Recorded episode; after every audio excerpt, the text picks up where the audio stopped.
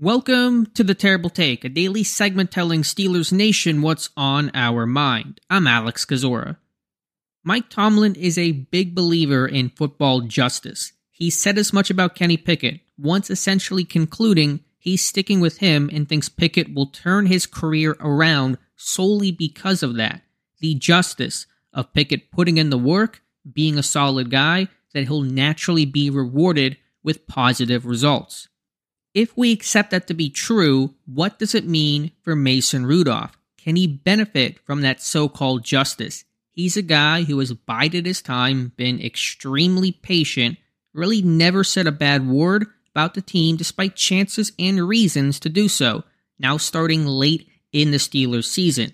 It'll probably be his only one, Kenny Pickett on track to return in Week 17 to finish out the regular season.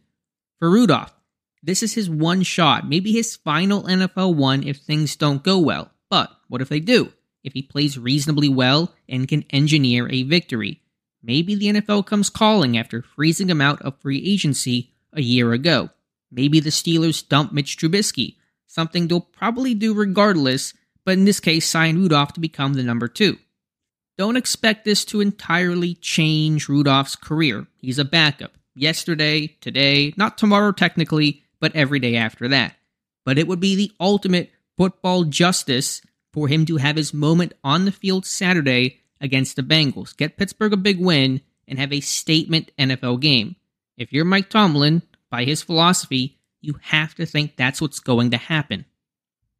Be sure to follow us at SteelersDepot.com and check out episodes of The Terrible Take every day at 5 p.m. Eastern Time. And check out the Terrible Podcast with myself and Dave Bryan every Monday, Wednesday, and Friday.